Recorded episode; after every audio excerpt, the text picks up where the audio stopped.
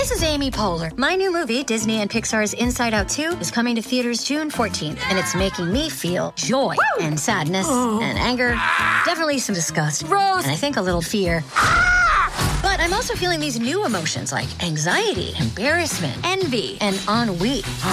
It's what you call the boredom. Okay, that one was weird. It's going to be the feel-everything movie of the summer. Disney and Pixar's Inside Out 2. Rated PG. Parental guidance suggested. Only in theaters June 14th. Get tickets now. Hey there, Nathan and Brendan. Hey there, everybody in What Were They Thinking Land.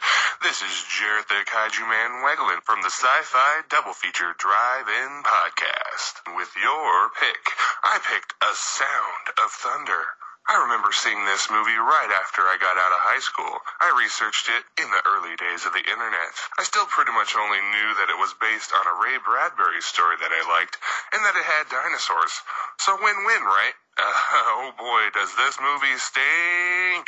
Now, I'm not one to hate on bad special effects, but this seems worse than a TV sci-fi movie at times, and so does the acting. I felt super bad about dragging my friends of the day to this one, so I sure hope that you guys enjoy it. You know when I pick a movie, that's when I'm under pressure now. The question always comes back to me, what were they thinking?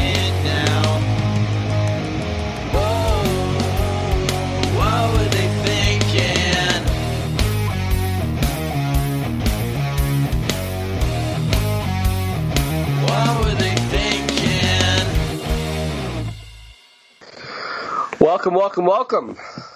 Hi, everyone. Hi.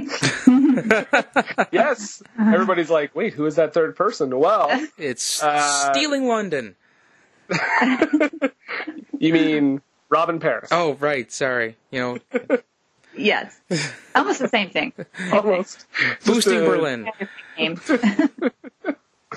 Yes, this is welcome to another episode of What Were They Thinking? I am Brendan. And I am Nathan. And our very special guest returning after we did that interview some months ago is Robin Paris, who you may remember from The Room as a big fan of chocolate.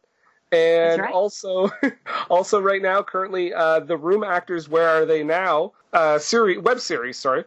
And I guess right away, before we get into this movie that we are going to talk about, let us know all the updates on the web series. I understand you're doing a new Kickstarter to get some more episodes up. Yes. Thank you guys so much for having me again. I really appreciate it. It's so fun talking to you guys.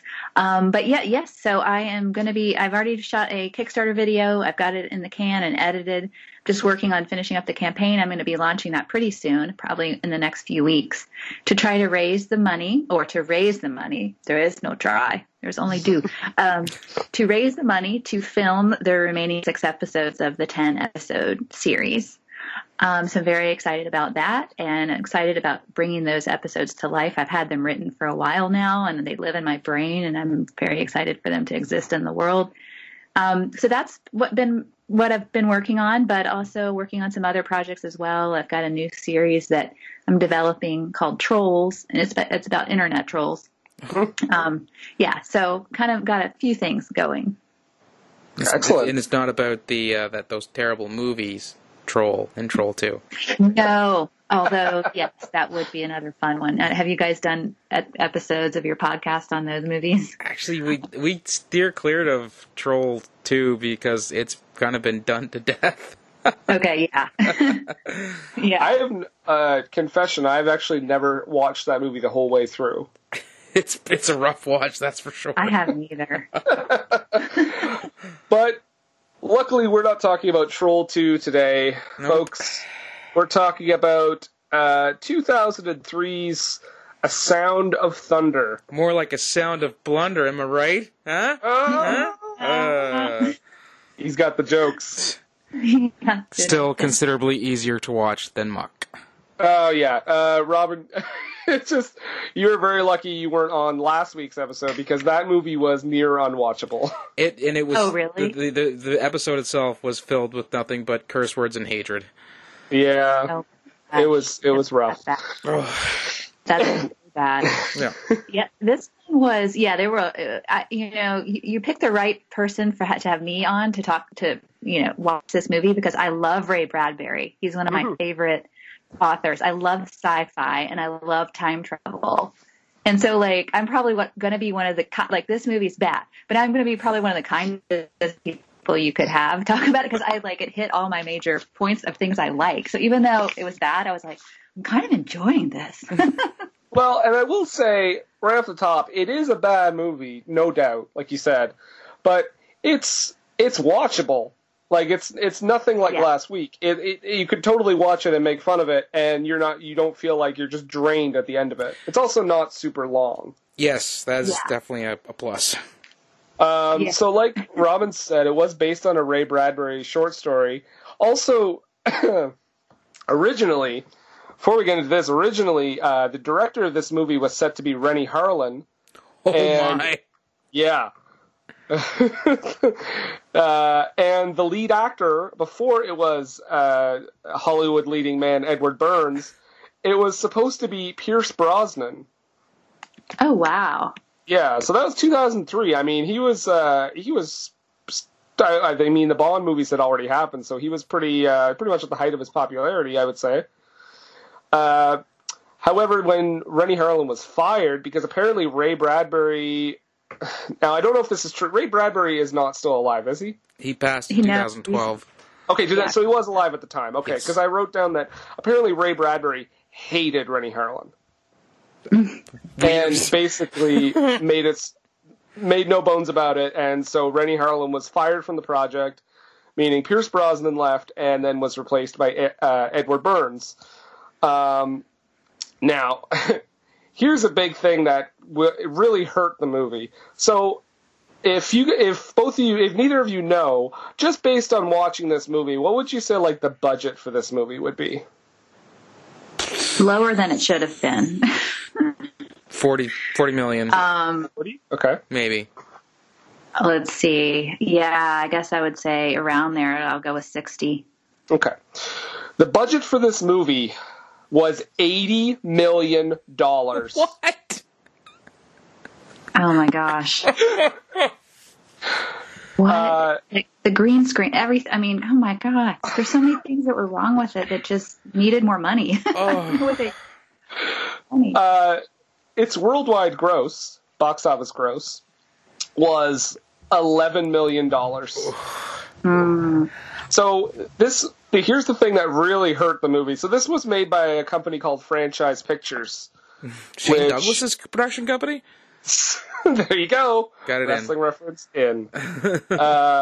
Franchise Pictures, which is no longer around, and it actually went bankrupt in the middle of post-production for this movie.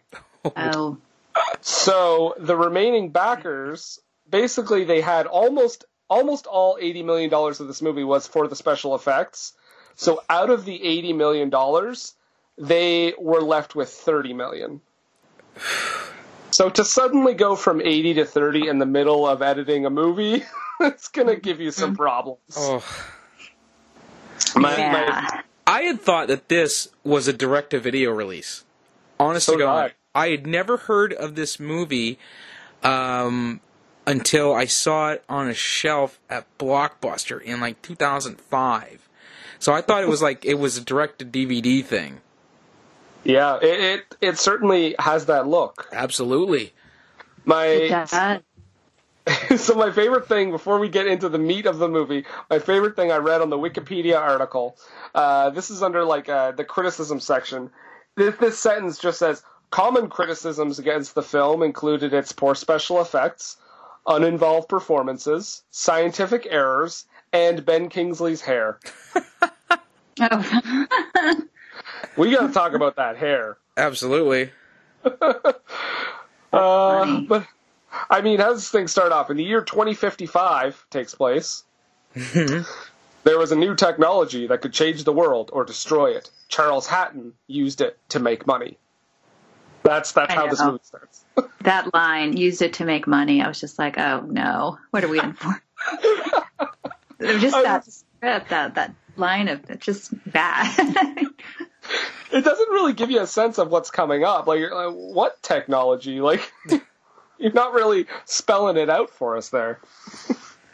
I know, and it didn't say, like, used it for personal profit, or I don't know, there could have been a better way to say used it to make money. Just sounds very rudimentary, like you're catering to, like, a kindergarten audience. And the thing is, like, the way they handle it, that text crawl or that you know, explanation doesn't need to be there, because all you have to do, opening scene, 2055, and then we figure out that, hey, time travel's the thing. And all they needed was Ben Kingsley to have a one-off line. It's a good thing I have the patent on this technology. Right. Boom. Done. Boom. Yeah, exactly. And then the movie explains, you get it by watching the movie, you know? It's like if every movie began that way, with like just like basically total explanation of the entire plot. Like, this is a story of a man. He is about to marry a woman. She is going to cheat on him with his best friend. Right. This is The Room. And let's begin the movie, yeah. Because you people are too stupid to get it. That's right. It is very kindergarten. It is very like, okay, so the man wants to make money. Oh, I get it now. Thank goodness they had that explanation at the beginning. Yeah. Well, we open right away in the prehistoric age with like people in like scientific like suits. So obviously we're dealing with time travel. Like, it's costumes and weapons by Party City. That's all I have to say. The movie also has like a very weird filter I found like the whole time. Mm. Like, it just looks like almost like grainy, but not intentionally. Like, it's like they messed up with the wrong filter on or something. Or, you know, they lost $50 million during post-production. Didn't the director also shoot it? I saw that in the credits that he was the DP also, in addition to being the director. Oh. Yeah, it said in the credit. I mean, like, anytime you have a movie at that level where the director is also the DP... I don't know. That's a bad sign. Yep. Yeah, that's a rare thing too, is it not? We do get some great like camera shaking effects though. Ah, the Star Trek motif. Yes, right off the bat, because they're in the prehistoric age, and we learn that this is a Charles Hatton. This is his enterprise called Time Safari, where they go back in time and hunt and kill a dinosaur that is about to die anyway, apparently. Mm-hmm. So that they don't mess with the space-time continuum, which I think is still kind of troubling. But it's actually it's troubling the fact that they kill the same dinosaur over and over again. Yeah, because wouldn't they just keep running into their old versions of themselves? Yeah, that was my biggest qualm. That's... So much so that later in the movie, that's what happens. Yeah. He runs into, like, all of them. You would see, like, 100 of them. That's a really good point. Also, you know, go ahead. Oh, no, so go ahead. I was just saying, not to spoil anything, because I won't, but, like, the change that they do make that changes everything, you know, that changes the future, it's just so stupid that would be the thing that would somehow completely change the evolution of humanity and everything else. And especially considering that they're saying that the whole place is going to become a wasteland because of the volcano that's erupting. Oh, and don't worry about spoiling. We're gonna spoil the hell out of this thing. Yeah. Okay. The butterfly would die, basically. That's right. A literal butterfly effect. I wrote down a weird... I wrote down a weird line here at the beginning of the movie. So at the beginning of the movie, there's like a father, like a rich father and his daughter, and like I think a couple other people are with them. Mm-hmm. And he's nervous about the whole thing. And then someone says, "Dad doesn't like cameras unless there's a trench coat over his face." I guess he's constantly in legal troubles. I guess I didn't like put that together at the time. I was like, what are they trying to say with that? That is weird. I didn't pay attention to that either, because I was, you know, it's the beginning of the movie, and I was like, I guess they'll explain that later. But yeah, now that you mention it, That. I guess they'll explain that later. Should be the name of this movie. Yeah, it'll become clear at the end. So the dinosaur makes its first appearance, and I think the nicest, kindest way I can describe this special effect is unfinished. I actually had it noted here as it looks like a dinosaur from the game Dino Crisis, which is a PlayStation 1 video game. It's pretty bad. Yeah. It's pretty bad. They shoot it with lasers. I have a question. They establish here that no one else can shoot their gun unless Ed Burns, who's our leading man Edward Burns, unless Ed Burns shoots it first. Are he and his crew the only one with actual working guns, and the guests are just led to believe that they have working guns? I thought they actually had working guns, but I don't know for sure. I think they do, or at the very least, they have the ability to make it look like they do, because when they get back to 2055, he tells the millionaire dude, "Hey, check the video disc. I think you're the one who landed the kill shot." I thought he just said that to talk him up. Well, it's a possibility. Me too. Didn't he wink at somebody when he said that or something? I feel like somebody winked at somebody or shot somebody a knowing look. Yeah, I think he just wanted to get with the guy's daughter. Because that happens later. But she just shows up in his apartment naked. Yeah, I was confused. I didn't know the woman was the older man's daughter. I thought she was his young girlfriend or something. Yeah. But I don't know. But guys, who can resist the a smoldering, unhinged sexuality that is Ed Burns? That's right. And I'm sure it always works for a woman just to appear naked. I mean, I don't know. I've never tried that approach, but I'm sure, you know, that crossed my mind. It's like, do women actually do that? Because they do it in movies, but I've never heard of a woman in real life doing that. And so I would like to talk to some women out there who have tried it. Guys, get at Robin on Twitter. I mean, do people do that for real? Because, okay, interesting. So you see in a lot of movies. I just never heard of it actually happening. I think that is very much just a movie trope. Yeah. I guess my question is, so they're killing... Their thing is that when they go on the time safari, by the way, this is always just to hunt dinosaurs. Like, this is the only reason people go back in time. How do they know that the dinosaur's going to die anyway? Like, did they, use a spyglass into the past? Like, how do they know that that's... Like, when they first started doing it, how do they know it's like, oh, it's going to be this dinosaur's going to die? Like, there's no history books about, that dinosaur that died in the mud. Or, the... tar, because I think it's supposed to be the La Brea Tar Pits type situation. Yeah, even though the guy's like, we could be in downtown Philly for all I know. Yeah. Which is a really stupid comment. Right. But in downtown Philly, obviously, looks nothing like that. In 65 million BC, that was downtown Philly. But I think it's... I don't know... I don't know if they have the ability to track, seismic activity before, or maybe they've gone back and scouted areas before they started taking people back into time and finding out, okay, when a volcano is going to erupt and make this place a wasteland. Then they're like, okay, this is when if we show up 5 minutes before this place becomes a wasteland, we're good to go. That's what I thought they did, and I thought that would be a good movie. I just want to see them scouting all these different locations. That would be more exciting. But like a film shoot. Well, don't forget. I mean, they've got this super intelligent computer that's helping them. And Brendan, what was the name of this super intelligent computer?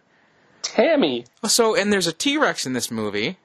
Mm-hmm. Oh, so we've got Tammy and the T Rex. Oh my God, Robin! If you want to watch a great movie, Tammy and the T Rex. Oh, the name says it all. On YouTube in full. Tammy and the T Rex. Wow. Okay, I'll have to check that out. Paul Walker and Denise Richards. Yeah, Paul Walker's brain gets put into an animatronic T Rex.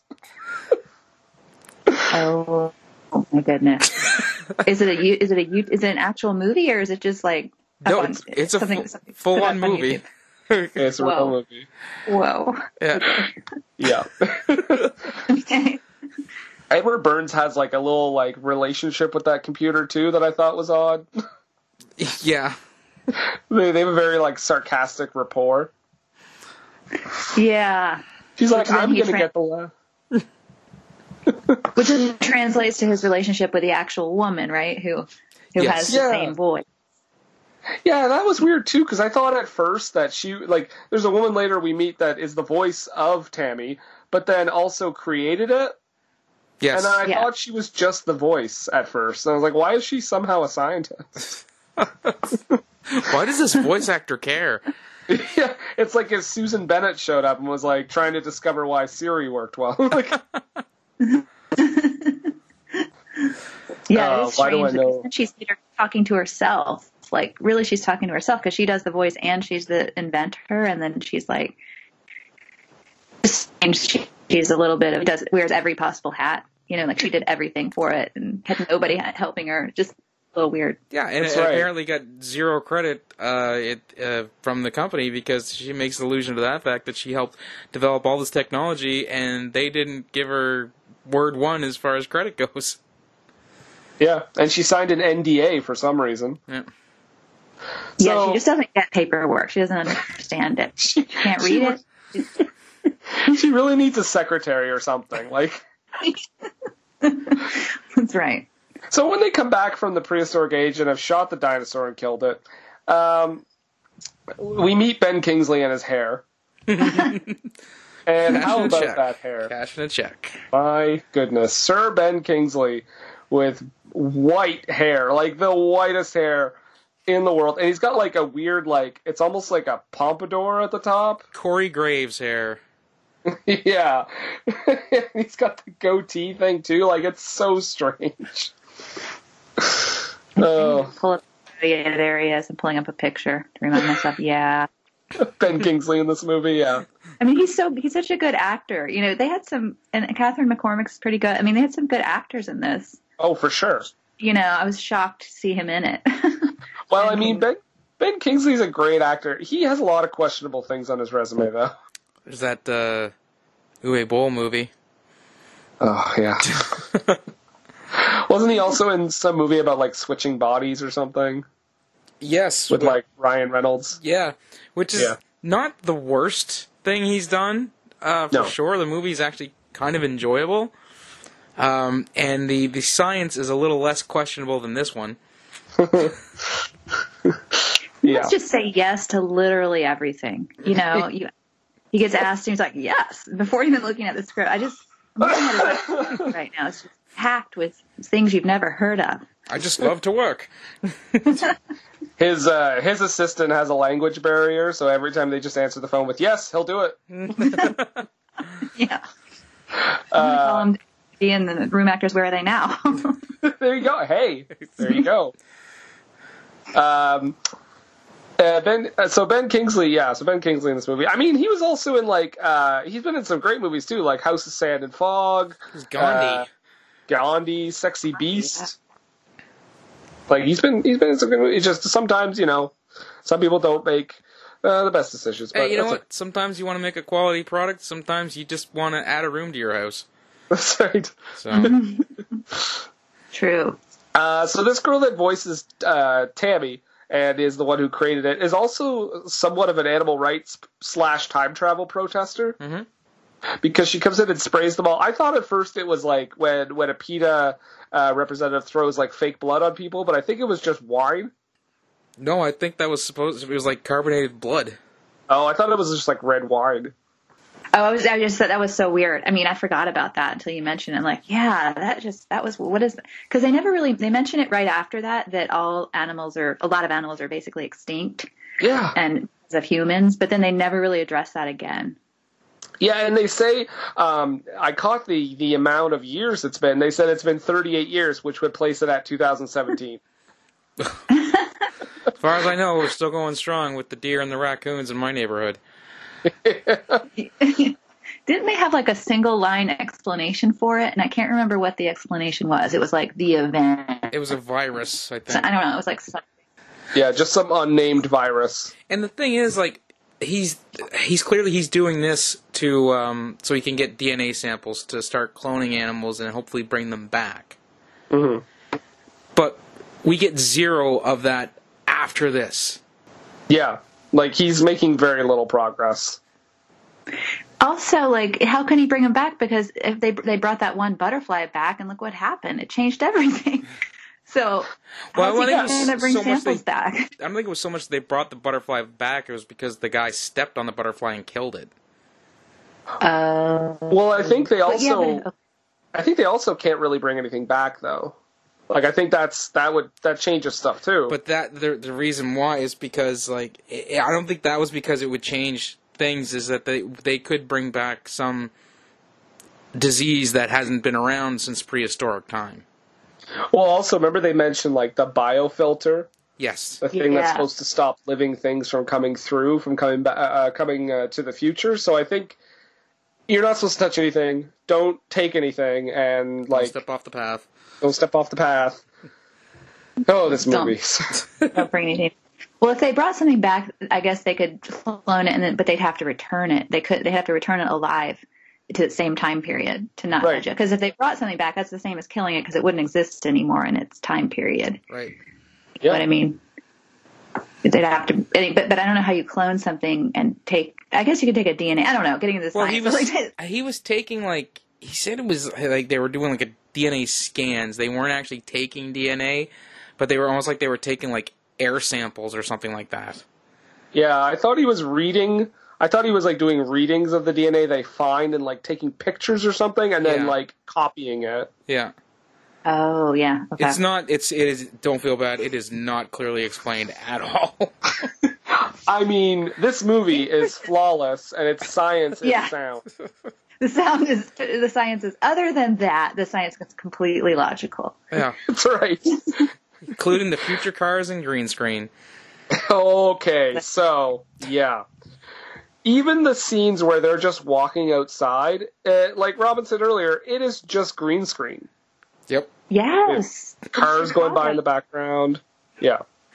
It is so bad. It looks almost as bad as the Room green screen. They're on the rooftop the whole time. There's one point in the where they're walking down the street, and it's green screen, and you can see the different stores that they're passing by, and there's like a grocer and a bookstore and stuff like that. But then when they cut to a different angle, it's just a nondescript like business skyscraper. So I couldn't even get their green screen continuity down, Pat. I wonder if they filmed it at the same place that Tommy filmed his. Maybe.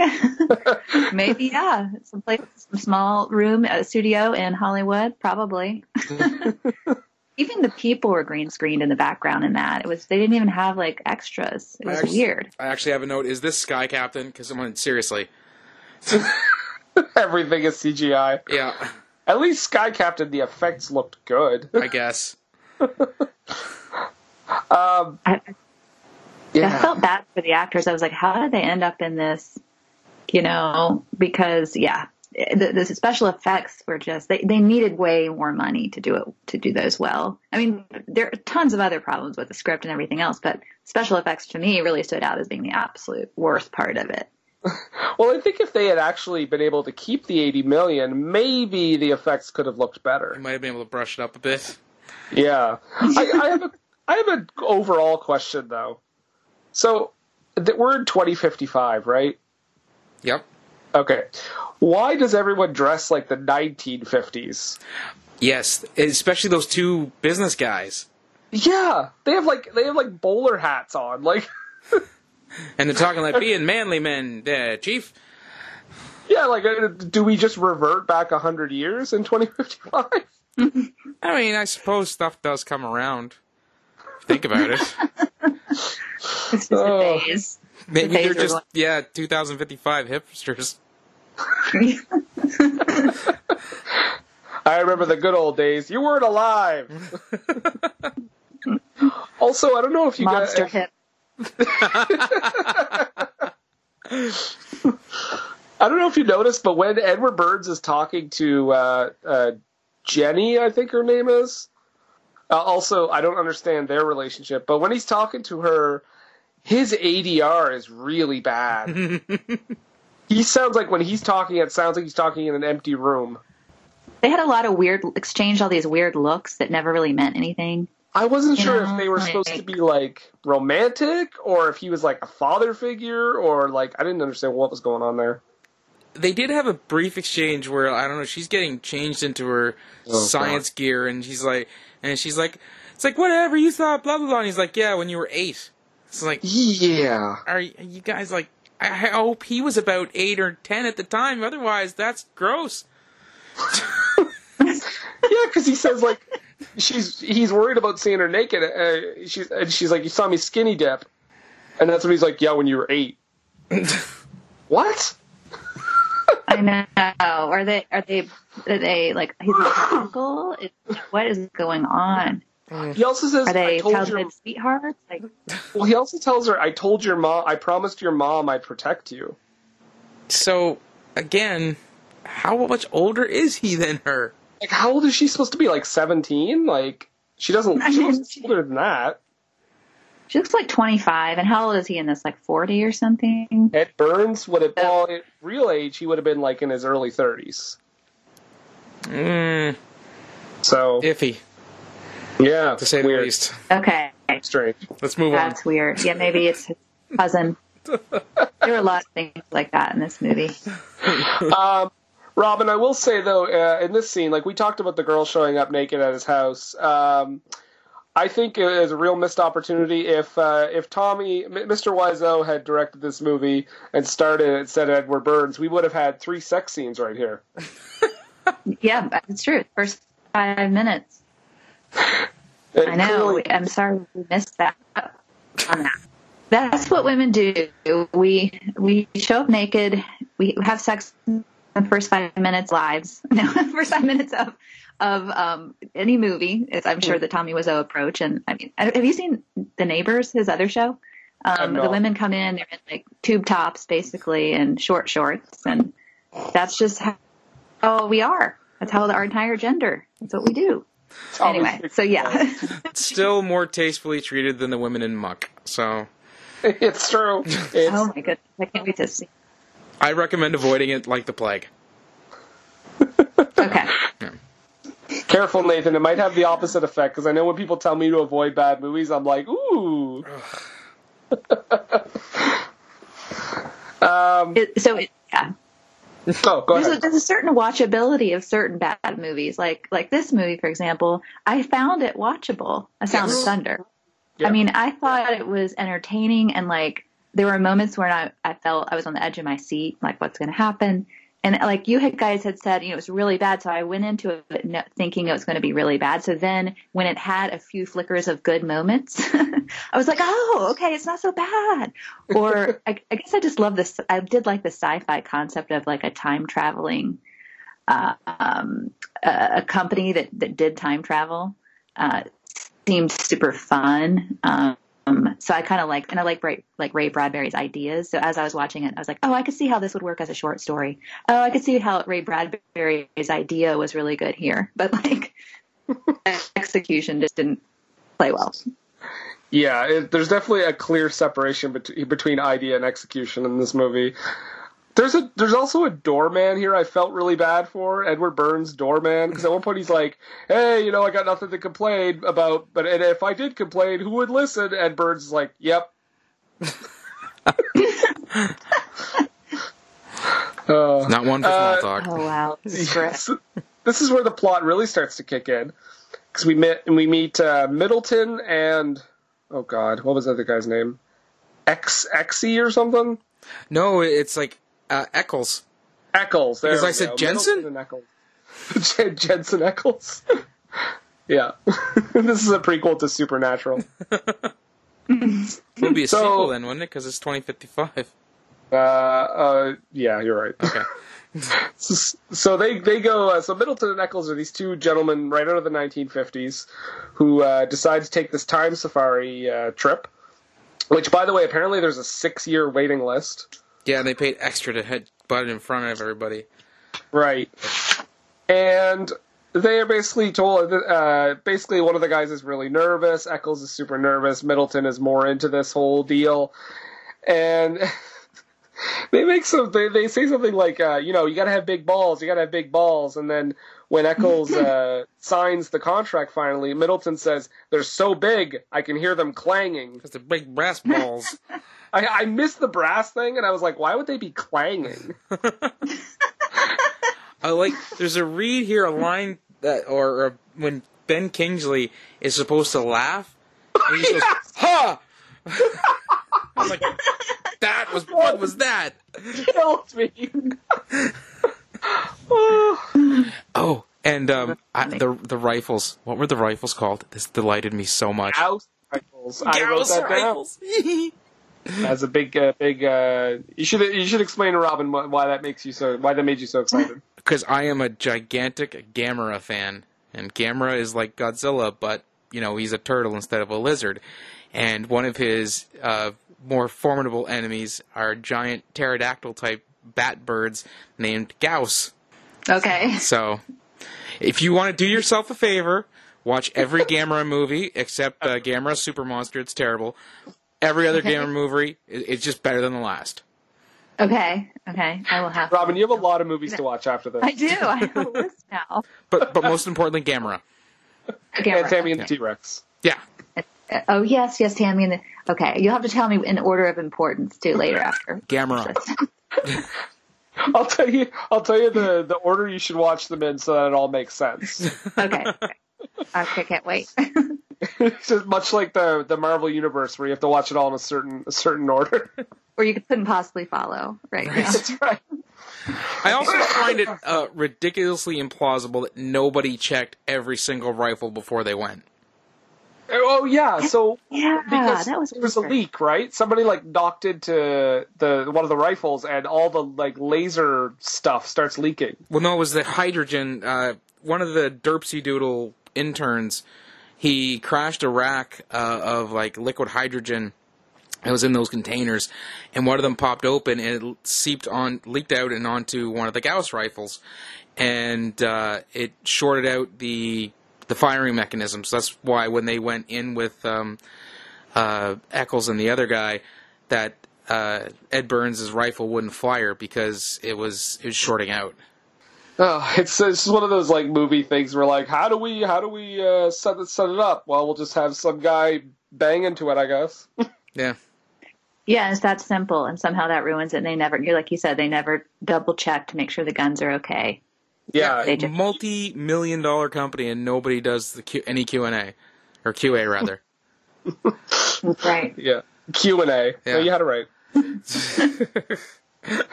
Was very weird. So we go back, and by the way, I want a whole other movie about who has to set up that champagne tower every time someone comes back from the past. Because that thing would take a while. Like, they're back in the past for 5 minutes. You're telling me someone sets that up in 5 minutes? Maybe they have somebody set it up and they roll it out.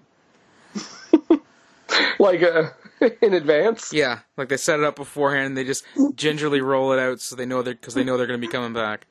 It's right. It's just a show tower. It's not actual champagne in it. And this is where we get, like, first of all, we have this week on Sliders, because the wormhole opens up just like the one from Sliders. And then we find out that they're shooting the same dinosaur. Yeah, and this is, again, the problem with wouldn't you just see everyone else there? Yeah, I was expecting to go to a different era, a different prehistoric era, and shoot a different dinosaur, not use the same footage and shoot the same dinosaur. Wouldn't that make it more interesting, too? Like, to have different... things happen. That's what I thought was going to happen. That's why I thought it was cool at the beginning. Like, oh, cool, we'll get to because when he says in his speech, you just were with Christopher Columbus, and he has all these different major moments in the history of the world that these people were standing alongside And I'm like, wait, but all they did was kill a dinosaur. What is he talking about? They didn't do anything. You know? And so when he said that, I thought, oh, well, they'll take you to other events in the history of the world, like the discovery of America and all that stuff. And that never happened. One of the ones that stood out for me, too, was he said, you were with Neil Armstrong on the moon. Oh, yeah. You can just take the time travel device to the moon? Okay. That won't mess up history or anything. Not at all. Neil Armstrong saying, oh, it's one small step. What the hell is that? You can easily be concealed on the moon. There's places to hide where they won't see you, right? That's right. Actually, that premise makes for another interesting Ray Bradbury type story in and of itself, where the first words spoken on the moon were, this is one small step from man. What the hell is that? That would change history. Yeah, absolutely. Are there men on the moon? Are there monsters on the moon? War on the moon. Blow up the moon. Yeah. So what happens this time? They go back in time and... the gun doesn't fire. There's a big kerfuffle. Yeah. Trying to get that word back into the lexicon of everyday life, kerfuffle. It's a good word. It's a good word. I like it. Kerfuffle. See? Robin approves. It's fun to say, kerfuffle. Yeah. It's a fun sound. I also like discombobulated. Mm. Oh, that's too, yeah. We'll try to work that in later. They were all discombobulated after the kerfuffle. Yes. Oh, yes. Wow. There we go. Shit. Breaking it down. That's so, right. Yeah. That's... we're not totally clear. We ran around like chickens with the head cut off, which is a southern phrase we can throw in there. It's not totally clear right away exactly what happens, but we know something happens because they, first of all, the Ackles guy, he's super nervous and he almost shoots a butterfly, and then the safety doesn't go because Edward Burns hasn't shot his gun. There's the kerfuffle. And then as they're walking back to go through the time portal, you see that there is a footprint, like a moisture on the bridge or something. Someone's has obviously stepped off the path because there was something wet on someone's boot, but you don't know what it is. I have a question, too. Do either of you know what that device was that Jenny had that she kept using whenever they would leave? It's a recorder. Oh, okay. Yeah, that's how they make up the video discs, yeah. Well, that looked like Christmas ornaments for some reason. It do. I had no idea what it was. Me either. Had no idea. It's like, well, just get your briefcase and go. Grab the briefcase. Yeah, what are you doing? So they're back, and because of this, there is suddenly a heat wave throughout the city. A time outage. Right. Oh, God. So we have these things called time waves.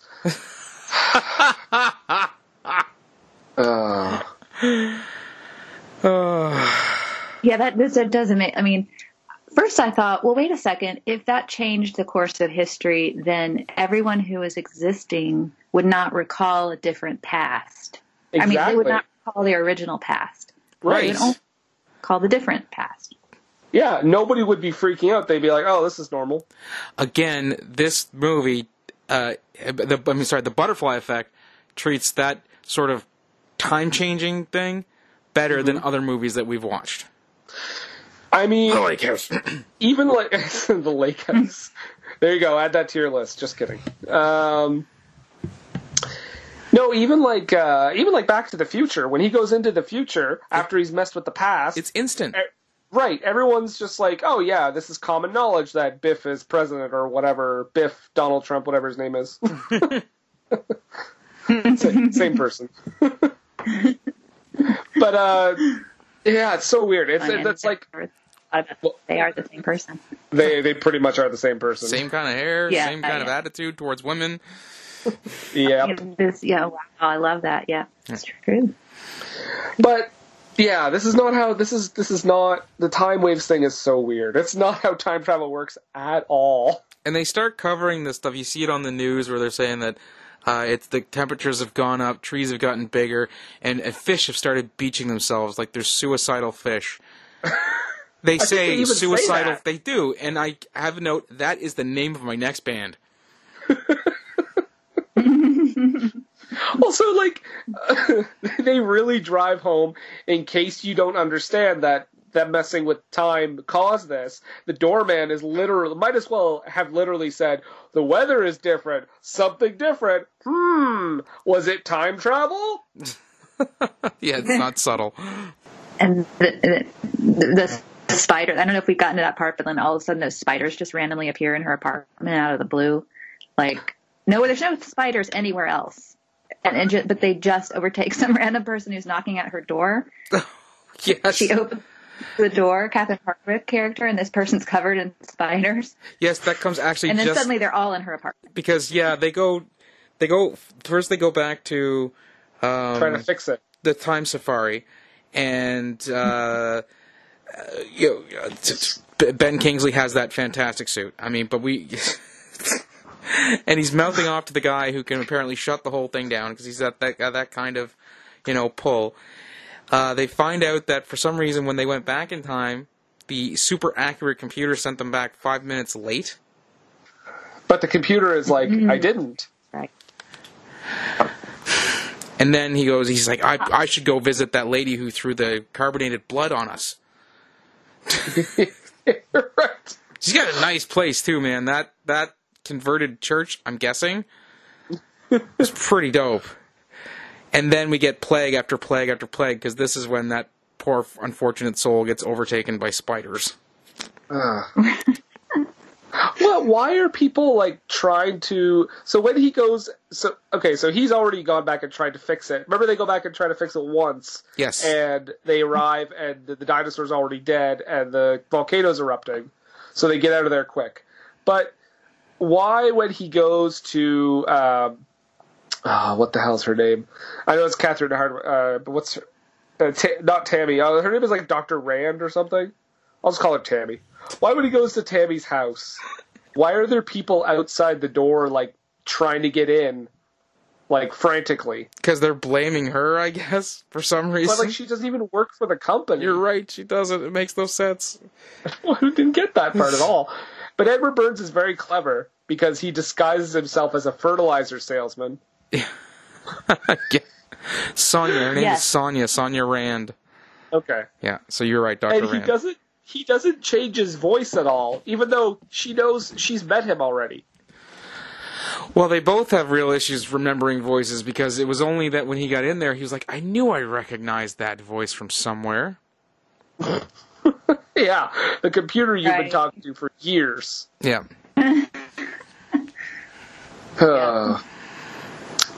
So they've got to get away from all these spiders and stuff, and they fall out of the cliche tree and hit every branch on the way down.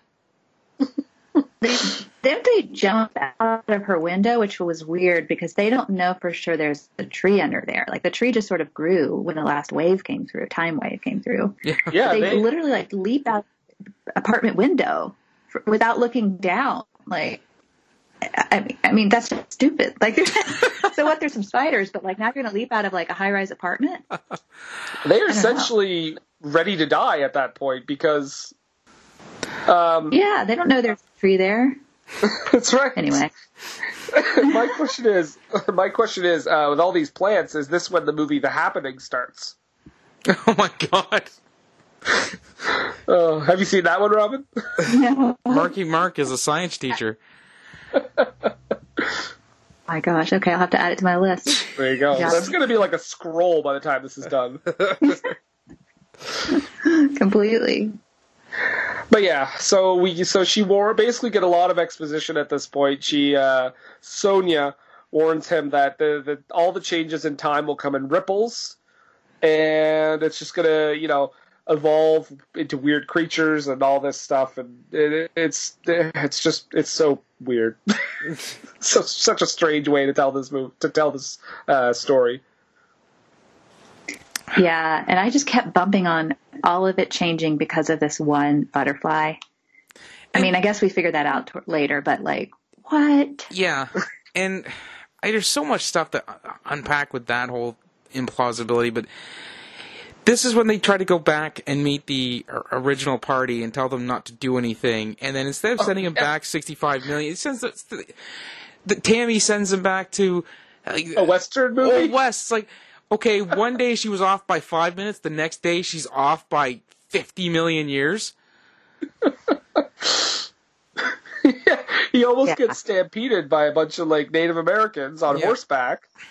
And then a time wave is like going through their time. So he runs back, and another time, and that time wave comes through that time as well. I nearly lost an eye rolling them so hard during this part of the movie. Knocks out all the power. Isn't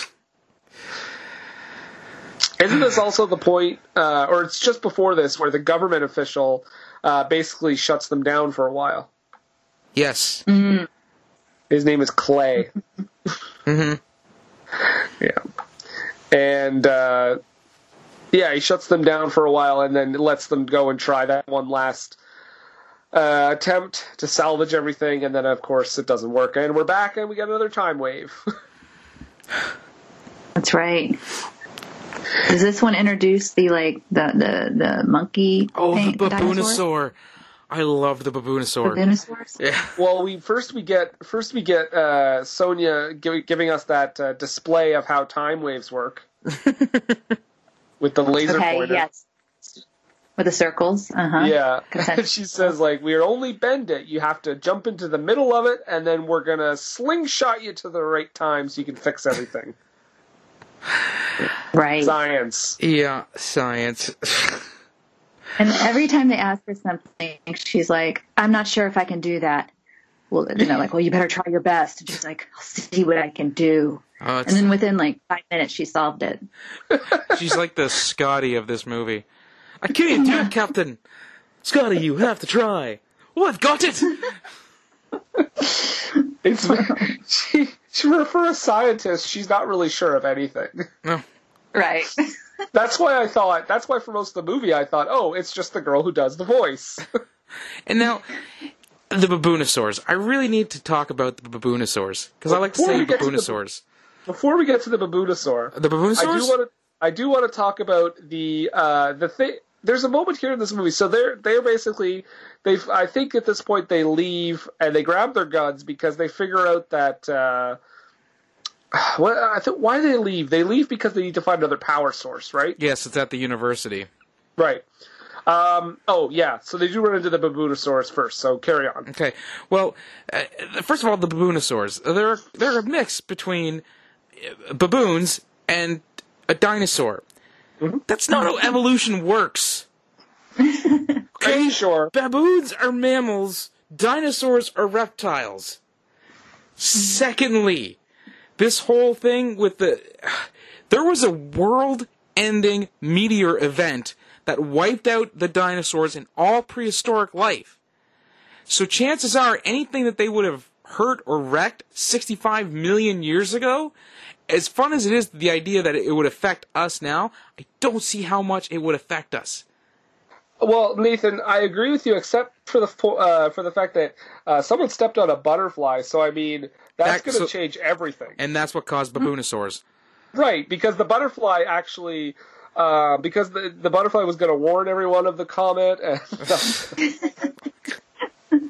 right. The butterfly was carrying DNA that it was going to pass on to its offspring, which would be the offspring that would eventually warn of the coming comet. And here's the other thing. The butterfly that it was in question here was in an area that was about to be enveloped by streams upon streams of lava. Mm-hmm. Any flower that it would have laid eggs on would have died in streams and streams of lava. So you're saying this movie has flaws? Just a few. But it does have baboonosaurs, so that's okay. So I did want to mention... Oh, sorry, go ahead. I was just saying, it made me feel bad about maybe stepping on a cockroach or something. You know, it's like that cockroach could, like, I'm changing the future. You time travel back to yesterday and step on the cockroach, you get back to today, and, like, suddenly we're under, like, a monarchy rule. And yeah. Hey, Brendan, we're in Canada. Oh, yeah, I guess technically. Go and save the queen. But so here's the one thing I noticed. So they're going through this. I guess it's abandoned now. The zoo, mm-hmm. and because they're trying to make their way to the university. However, there's like a CGI like chameleon thing that crosses their path, and I feel like they added in the wrong creature by mistake, because one character actually says, and he's not saying it sarcastically, he says, "Oh, that thing is huge." But it's like a regular-sized chameleon. Yeah. It's like, I rewound it because like, was it a baboonisaur again? No, it's just a tiny lizard. Okay. One other thing we find out about the baboonosaurs is that apparently their skin is so hard it's impenetrable to bullets. And they say that the part just above their, or just below their chest, just above their chest, around their neck, is their only vulnerable spot. You know what? Their eyes looked rather softish. Just going to put that out there. Yeah, and I also like how when they shoot them in their weak spot, it just looks like a little gash. And they fall over and die. Immediately. Yeah. I mean, and also they're descended from dinosaurs, and the dinosaurs do kill the T Rex with those same laser guns in the past, right? Aren't they the same guns? Yeah. But somehow, yeah, the skin has now evolved, so it's impenetrable. But. Right. If Gamera has taught me anything, nothing is invulnerable to the Gauss laser. I'm just gonna say that. So the Baboonosaurs have a harder skin than the T-Rex, is what this movie is telling us. Yeah, even though they've somehow crossbred with reptiles and evolved. They're mammals. I mean, that's right. Not how evolution works. Yeah. Well, I'm just going to say, if it was because a baboon got it on with a dinosaur, I'm kind of glad we didn't get that scene. Oh, my God. Sound of Thunder, rated R.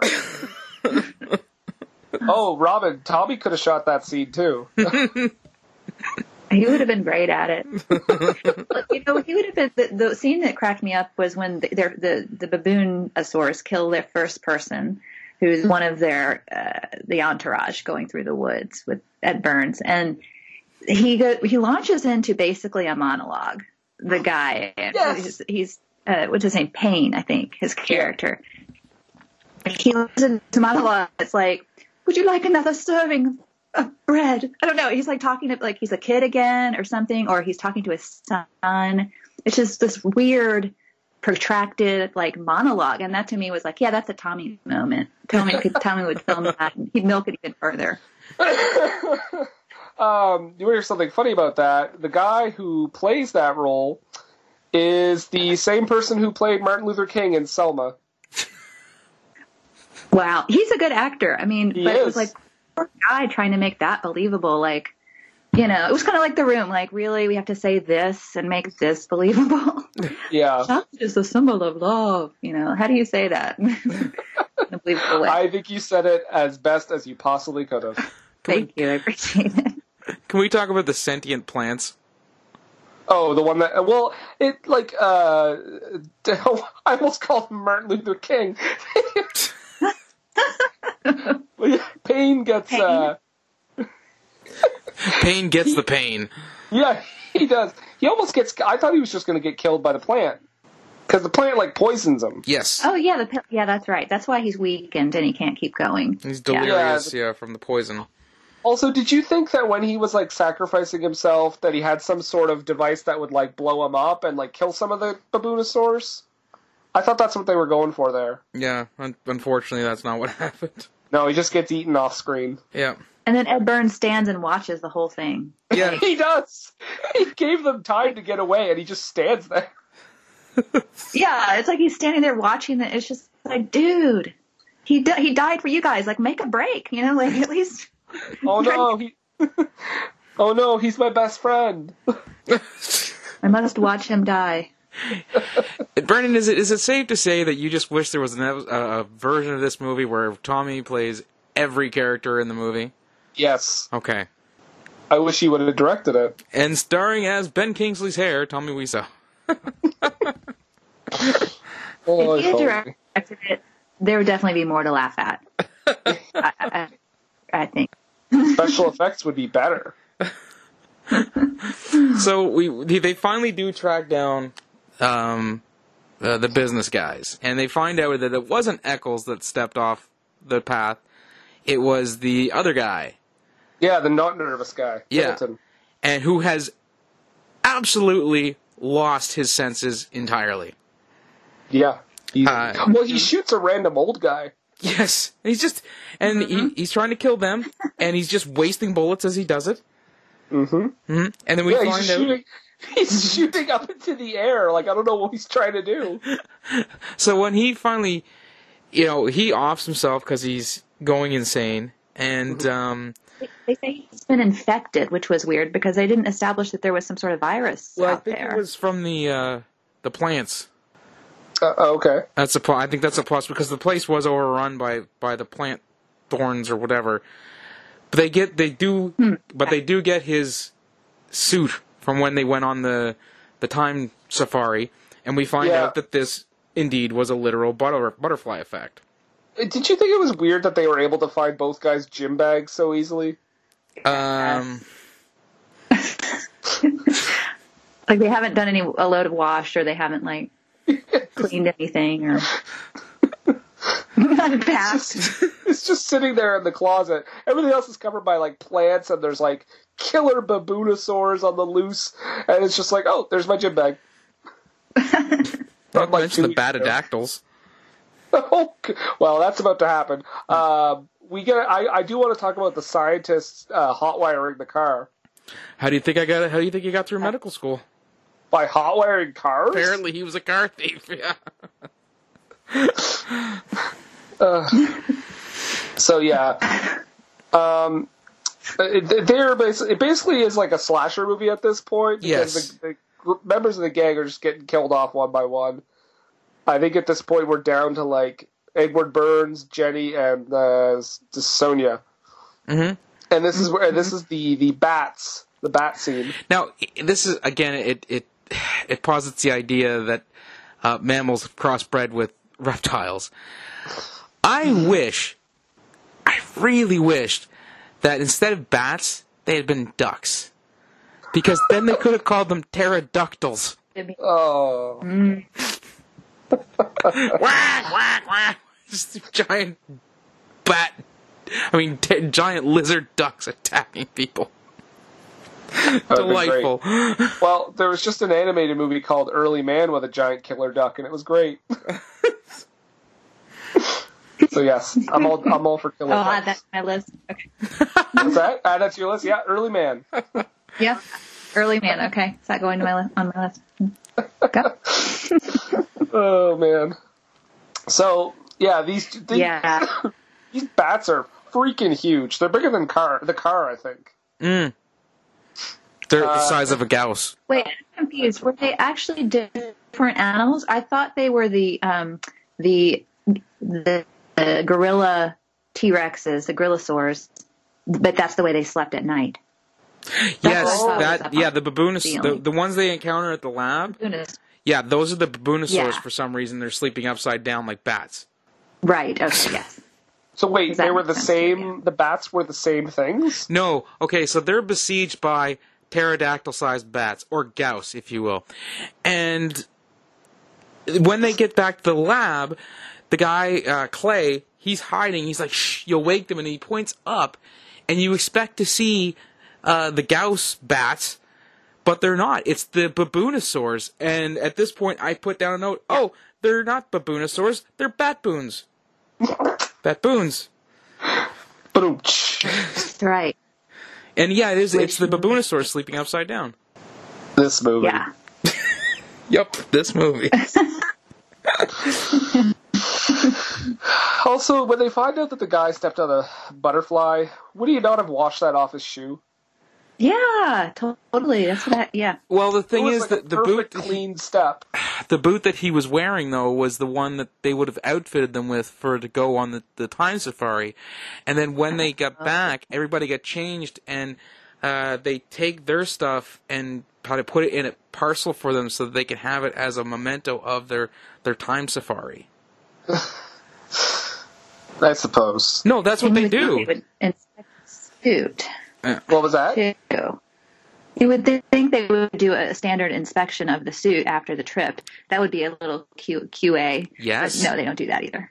No, they don't do any. They don't do any of that stuff. They're the most reckless time travelers in any movie.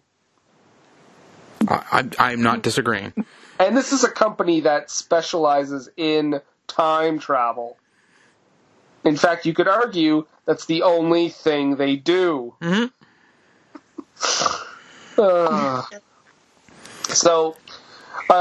Once they get it, so they get back to Time Safari, the building, and like you said, the baboonosaurs are bat boons. Yep.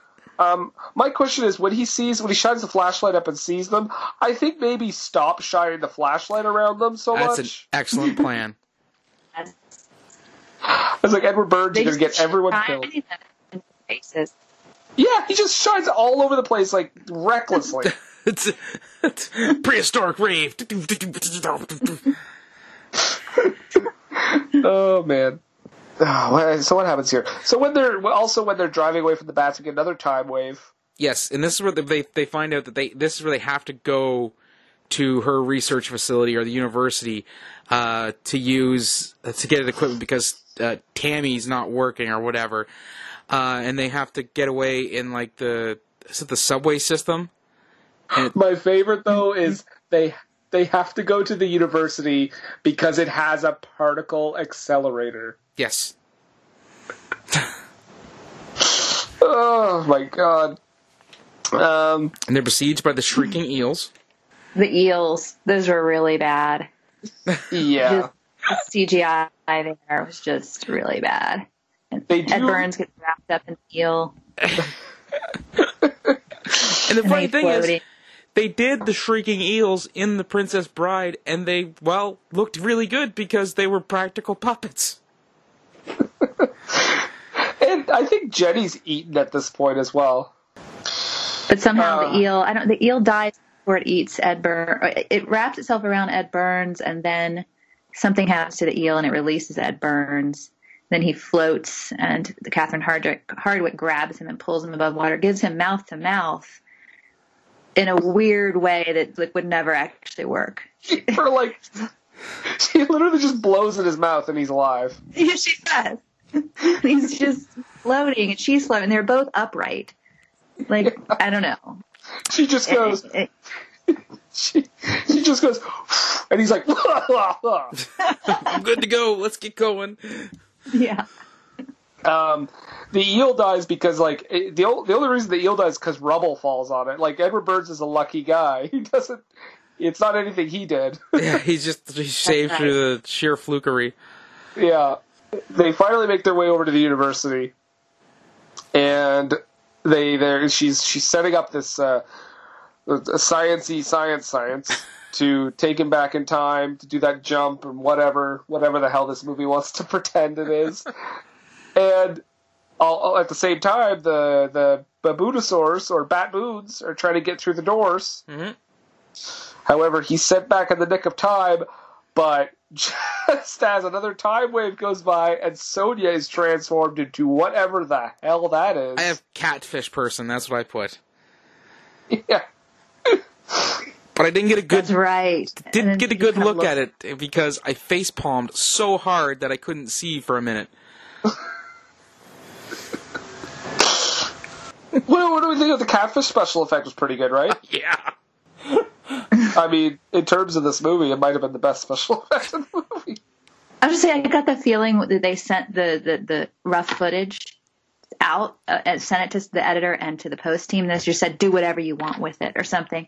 And then never gave notes and never looked at it again. I think it was probably something similar to that, except the person who handled the post was like, I'm a real big fan of SpongeBob SquarePants. Maybe I'll make this person look like one of the dwellers of Bikini Bottom.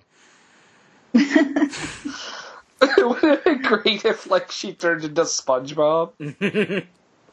So Edward Burns goes back in time, just in time to see the group, which again, like we said, should happen every time you go back to that time. Yep. There should be more and more people. It makes no sense, but he stops the guy from stepping on the butterfly. Yep, and he also warns Jenny, because everyone's alive again, by the way, because we've gone back in time. He warns Jenny to not let Ben Kingsley keep the biofilter off for safety reasons, obviously. Mm-hmm. So everything goes off without a hitch. You go back to the present, and it's pretty much wrapped up at this point. It's how Ben King. Ed Burns gets the recording of the event. Jenny tells him about the biofilter thing. Ed Burns gives it to Sonia. You know, there's actually a thing here when he comes in, and this is supposed to be present time. Ed Burns, he goes into her place, and she says, "Oh, go sit over by the hydrangeas or whatever it was," and he says, "Oh, you mean the white ones, the flowers?"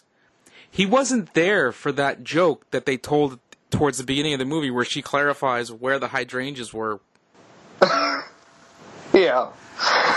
Offers him a cup of coffee, and you know what? She's British. She should have asked if he wanted a cup of tea. Right? Embrace the stereotype. Yes. I have a question, though, because, like, remember when they said... Remember, Robin, you said this earlier, when they changed time, people in the present wouldn't know that things are changing. They would just accept it as the new time period, right? Mm-hmm. Yeah. Then why is it suddenly we're not... We don't know, like... you know what? Never mind. No. Here's the thing. The last thing they do...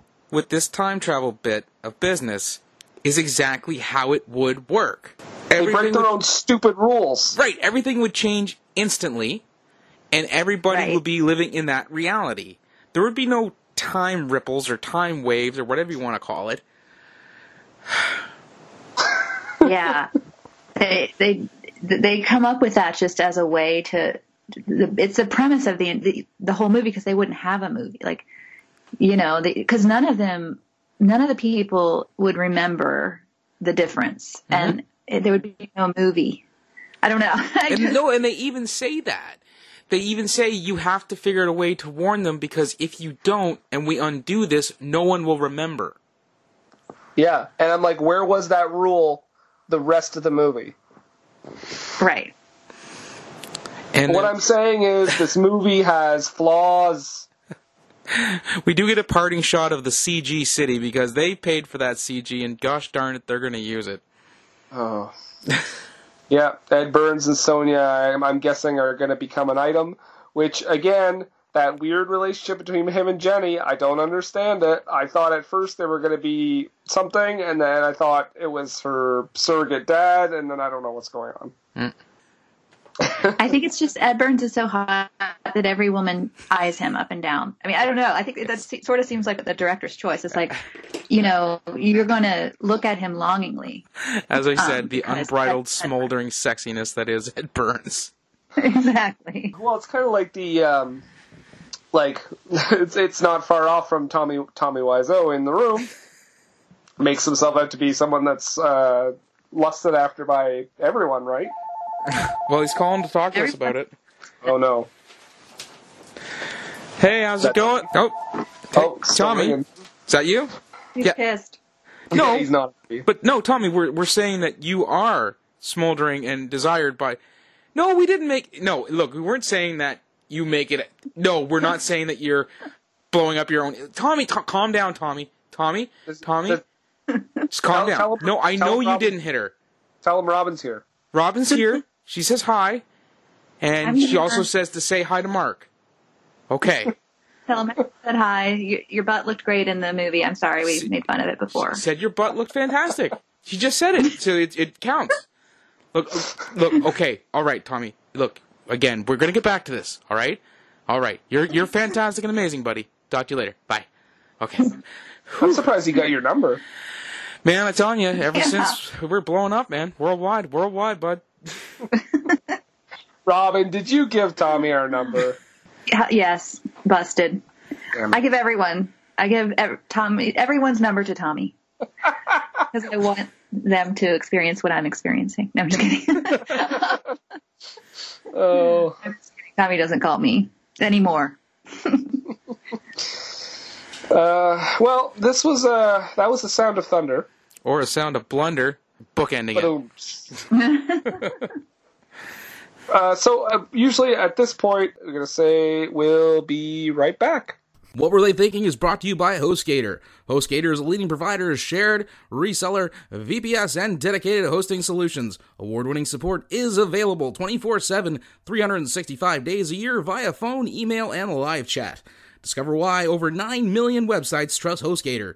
Use the coupon code SHLUCK for 25% off your first purchase. That's SHLUCK, SCHLOCK, for 25% off your first purchase.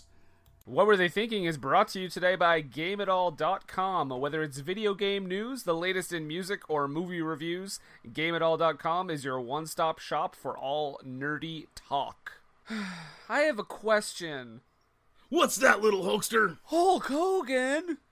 That's right, brother. I mean, someone who sounds like Hulk Hogan, but copyright-wise is not technically Hulk Hogan. That's right. Sure. Why not? Don't internet search me. Okay, my mom doesn't let me use Google anymore anyway. That's probably for the best, little Hulkster. Wait a second. Maybe you can help me. I'll do what I can.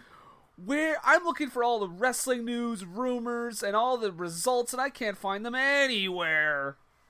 Well, let me tell you something, little hoaxer. If you need your fix for internet wrestling rumors and results and all the inside information, you're going to need to go to WrestlingNewsWorld.com. If you're not there, you're not anywhere, brother. Wow, thanks, kind of Hulk Hogan. Sure thing, little hoaxer. Remember, say your prayers, eat your vitamins, and go to school and all that other stuff, because I'm not really Hulk Hogan, so I don't know what he'd want to say. WrestlingNewsWorld.com. Hey, we're back! Hey! Robin, I know this is the second time you've been on our show, but this is the first time you've been on a regular episode, I guess. Unpacked a movie. Yeah, movie unpacking. So, at this point, this is where Nathan and I kind of get poetic. Yes, it's the cultured portion of our show. Yeah. We're going to slap on our best NPR voices. It's time to describe this film in 17 syllables. It's time for a low haiku. Yes, a low haiku. This week brought to you by Crown Dodge and Jeep. The lowest prices on Jeeps and Dodges that you'll see in your city. Are you prepared with your low haiku, Brendan? Mm-hmm. Okay. Mm-hmm. Well, by all means, you may go first. Okay. I have $5. Making a time travel flick. Oh, hi, Ben Kingsley. Thank you. That was for you, Robin. that was what? That was turn? For you, the oh, hi, Ben Kingsley. I appreciate that. I like the crossover references. That's pretty impressive. Here, my low haiku is it's a little broader, but I think it'll it really fits the feel of it. Time travel most foul. Ray Bradbury spins in grave. Wasn't even dead.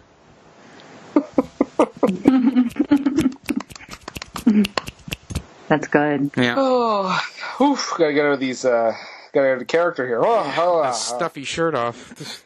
Yeah. Oh my gosh. So another thing. So I guess you know what I'm gonna do this before we get to this point. Recommendations, Nathan. Well, yeah. Nathan, would you recommend this one for people to watch as a bad/questionable movie? If you want to have a Mystery Science Theater-esque night with your friends, yes. Okay, it's really, I would say, only enjoyable if you've got a group of folk riffing together on the movie. I watched it with my wife. We had fun making fun of it. To watch it alone, no. Not even like, I need something on in the background. No, just there's always something better on, except for Muck. Oh, God. Robin, would you recommend this one as a bad/iffy movie? I would, because it's watchable. Like, I liked the sci-fi elements of it. It was really bad, but it was watchable and entertaining the entire time. Some bad movies are just, so dull that you can't watch them. But this was really entertaining. my husband in the background kept saying, "This is really bad. Yeah, this is really bad." I'm like, "Yeah, but it's good too. I'm watching it, and it's not that bad." I don't know. I grew up watching a lot of '90s like bad movies that were just on cable. I don't know. I guess I sat home a lot and in high school, and that's what was on. And so I kind of got accustomed to watching movies like this and being entertained. So I would say if you like bad movies, then this is a good one to watch. It's definitely entertaining. Would you say that Edward Burns is the symbol of love?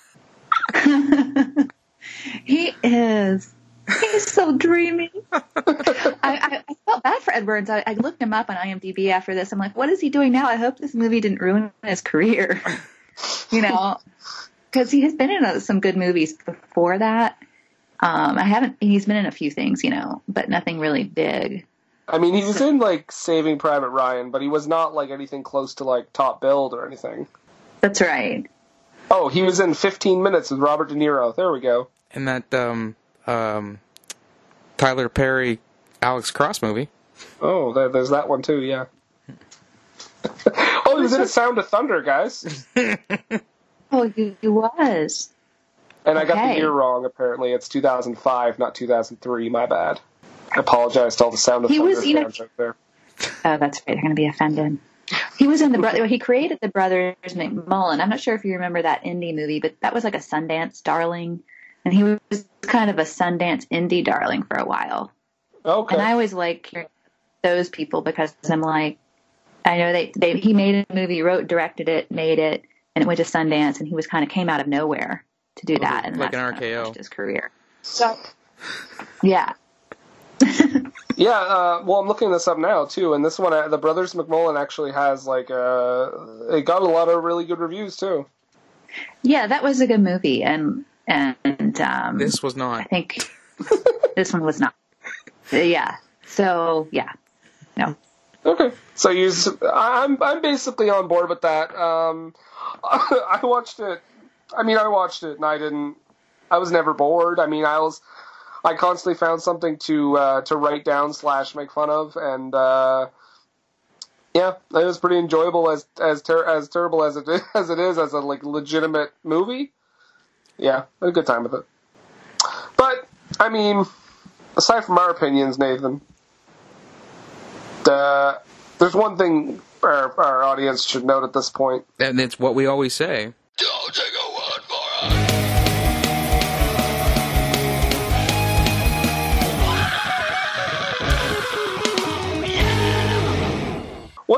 One thing I want to note right away about this is when I looked up this movie on Rotten Tomatoes, you know how at the bottom it usually says like people who like this movie also like, and then it gives you like a bunch of different movies. Mm-hmm. For this one, it said people who like this movie also like, and the only one underneath was A Sound of Thunder. So people who like this movie also like this movie. So people who like this movie just like this movie. Well, it's got a 6% critic rating and an 18% audience score. Yeah, so 3 times what the critics thought. I technically guess 6%. So that's. I wonder how many positive reviews that is. Like 5. There's 99 critic reviews. So it's about 5 or 6. Wow. So I guess this first one here is from Tasha Robinson of the AV Club. And she says, at the risk of making an overly broad and limiting generalization, it's generally wise to make sure an action movie's plot has actually kicked into gear by the time the first hour has elapsed. Okay. Jeffrey M. Anderson of Combustible Celluloid says, a catastrophe of bad acting, ludicrous science, and conspicuously cheap special effects that can't even follow its own internal logic from one scene to the next. Okay, so this is from Luke Goodsell at Empire Magazine, Australasia. Okay, that's interesting. This film's temporal ineptitude would give Doc Brown a seizure, suggesting that an evolutionary mishap alters some creatures but conveniently leaves our bland heroes and Ben Kingsley's silly wig completely unchanged. Yeah, and I did like how they explained that in the movie. They were like, oh, they're time waves, and only the most evolved will be affected by the last wave. It's like garbage, garbage, garbage. This one says, this is from FX Feeney from LA Weekly. The barometer of the film's undoing is Burns' super low-key performance, which starts out as a poker-faced spoof on heroic cool, but takes a misstep more fatal than mere time travel can undo. This is a harsh critique of Edward Burns. Jesus. I managed to find a good one. Oh! Yeah, this is from the Reno Gazette Journal. That rag. Forrest Hartman says, there's plenty of room to poke holes in the premise, but folks willing to suspend disbelief can still have a good time. There you go. No, Forrest, no. Here's one from Mike S. He's a super reviewer. I love these.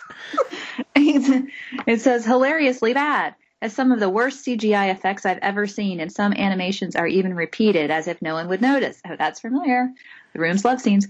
Okay, the people behind this movie obviously ran out of money. It's still watchable in a way, though, as you have a good time mocking and laughing at all its silliness. Do yourself a favor and watch The Butterfly Effect instead, which is based on the same concept, but is far more superior in every single aspect. There we go.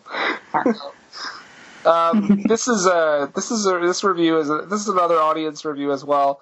One of the few time machine movies that makes scientific sense. No, except for the ripples of time sequence. That's from Neil deGrasse Tyson. No, I'm just joking. It's from Ralph H. Well, I did find another positive one. From Rex Roberts, Film Journal International. So, I mean, this would be, what, 2 out of the 6 that are positive. Burns, Catherine McCormick, and Ben Kingsley aren't aiming for Oscars or even accolades with their performances, but their choices make this over-budgeted B-movie fun to watch. There you go. Yep. So he liked it. Positive. Yep. Positive review. This is the other audience review I wrote down, just because it's really strange. From Sugar Falls, person's name. Everyone else has like a first name, last initial, except for like this person. Sugar Falls says, it's a poor man's Jurassic Park. Edward Burns tends to spread a malaise wherever he goes in movies. He's not artsy. It's not just boring. There's no intensity, no intimacy, no sex, no sense of global significance. Love the writer and his story. Disappointed by the movie. I think the way you wrote it, though, it made it sound like there's no sense of global significance with Edward Burns. Like, what? I feel like I feel bad for Edward Burns because I guess because I'm coming as an actor in a bad movie, The Room. Oh yeah. And people pan the actors in The Room. Yes, there's some bad acting in The Room, no doubt. But you also have a horrible script and a horrible execution. So I don't know. I feel bad for Ed Burns. I don't think he's the main problem. No, for sure. No, he gets a lot. Like, I mean, we tease like Edward Burns, not the bastion of charisma, but I mean, he's hardly the biggest issue with this movie. Right. Here's Kevin Carr from 7M Pictures. He just says, it's too bad they couldn't travel back in time and stop this movie from being made. Well, see, if they did, though, we'd only know about it in ripples. Yeah. That's right. This conversation, we'd have a time ripple, you know, cutting through this conversation. And then we'd end it as catfish. Yeah. This is where we get the plugs in, so... Robin, once again, tell us where. Now this is May. Okay, hold on now. Brendan and calendars. Thursday is the 17th. Yes. Yeah. So this is May 17th. This is airing on. So where can they find everything they need to find? Yes, I'm going to be launching on Kickstarter. And it's probably not going to be by May 17th when this airs, but it'll probably be within a week from that. So go to Kickstarter, search Robin Paris, ROBYNPARIS, find me on there, follow me, And then when I do launch, you'll be notified. So if you want to be a part of helping us make the rest of our series, and if you want some really cool, rewards like a signed poster and a DVD and a T-shirt and stuff like that, or a trip to visit the set, or a role in the movie, or to be an extra, not in the movie, the series. We're offering that through Kickstarter too. So, visit us there. I'll also be posting it on Facebook. So if you follow our site on Facebook, Twitter, I'm everywhere, Instagram. Our website is theroommockumentary.com. So you can go there. And, I'm also on Patreon. So if you want to become a Patreon supporter, just search for me, Robin Paris, or The Room Actors, Where Are They Now? And I post kind of behind the scenes blogs, every week or two, about kind of my journey and then the process of making these new episodes and all kinds of things. So if you're interested in kind of seeing behind the scenes, you'll get it there on Patreon. Very good. Nathan? Yes, well, I've got my friend here. Hello, Brendan, are you there?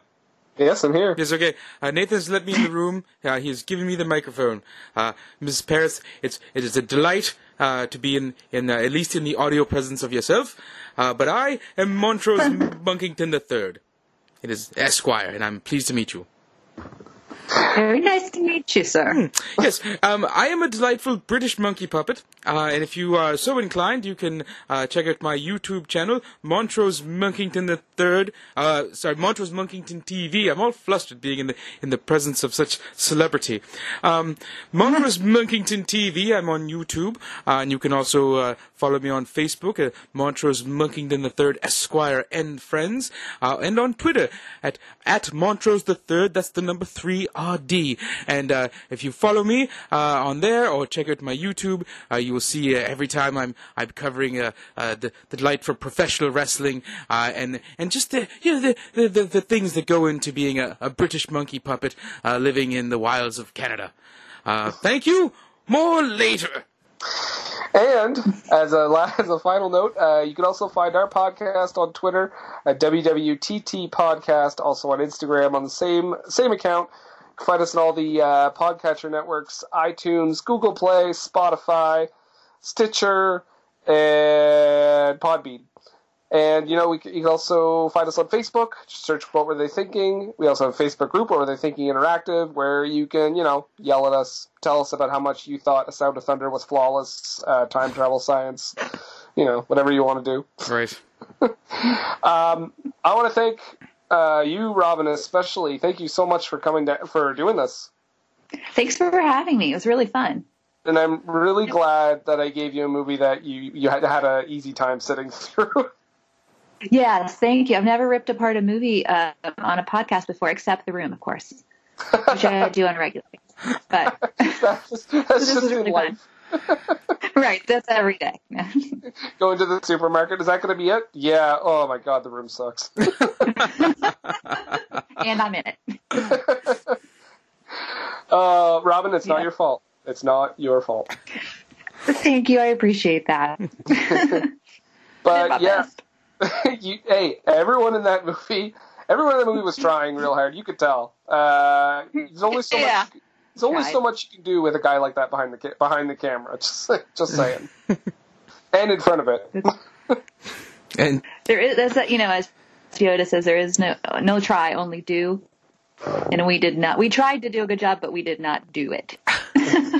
And it's okay. Hey, you got. The Room Actors, Where Are They Now? Great series, by the way. I'm all caught up, waiting for the next few episodes. So. Oh, thank you. I had a great time. It's so fun working with all the Room Actors. Thanks for watching it. Yeah, no, and you got Mindy Sterling is even on one of the episodes too. Yeah, I love her. She's great. And I said I'm creating a new show called Trolls, and I want to put her in it too. Excellent. As a nun who trolls people. Nice. Oh, Brendan, she should have you on as Mother Superior then. Oh, there we go. Yeah. You think this movie is bad, and just wait till you see the next one. We haven't heard from her in a while. We haven't. She's on sabbatical. Yeah. She's doing some missionary work overseas. Feeding small children. Yeah, pretty much. So... This movie. Brendan. I have a couple questions. Do you? Well, please expound. I've got my internet-ready phone all set up and my Google ready to go, so you fire away with those questions, and I'll help you out as much as I can. All right, well, I mean, in a movie where... I don't want to rag on him again. In a movie where Edward Burns, you know, he's trying real hard, but there's just no emotions coming out of that man. Right. In a movie with Bad Boonosaurs, gotcha. Yep. And in a movie where the time travel science is shaky at best. And in a movie where the voice of Siri is helping our scientists and is also a scientist. Tammy and the T Rex, okay. Movie where Ben Kingsley has that wonderful head of hair. I just gotta know. What's that? What were they thinking? It's time, let's check our queue, baby. Pair it with a couple brews, baby. We love good movies. We love the bad ones too. So we watch them all and pass their lessons on to you. Oh yeah. Ba-da, ba-da, ba-da, ba-da. Ba-da, ba-da, ba-da, ba-da. Everything I learned from movies helps to make life a little bit groovy. With a one-liner, plot holes, and gratuitous movies. It's time to get busy with your friend Steven Izzy. At eilfm.podbean.com. Hey, do you like movies? Hey, do you like podcasts? If you do, then come on down and listen to the Home Video Hustle podcast, homie. Hustle, hustle. Every Friday, we talk about whatever movie PJ picks out the bag. What does that mean? Well, every Wednesday on our YouTube page, I pick a bunch of movies at random. Sometimes there's a theme to it, sometimes not. PJ picks the movie out, and guess what?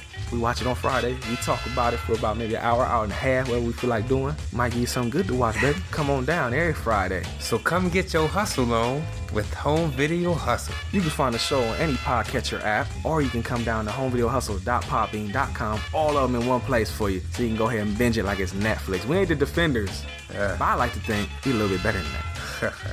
Come holler at your boys, man. Come chill with us. Peace. Peace.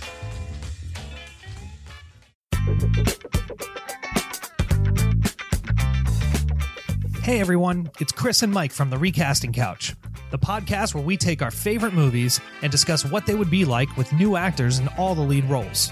Hey Mike, tell them where they can find us on social media. You can find our website at therecastingcouch.com or on Twitter at RecastingPod. And of course, you can listen to us on iTunes, Stitcher, Android, or anywhere else you find your favorite podcasts. Yeah, if there's a service that's not posting our pod, you let us know and we will rectify that immediately. Damn right. Thanks for listening, everybody.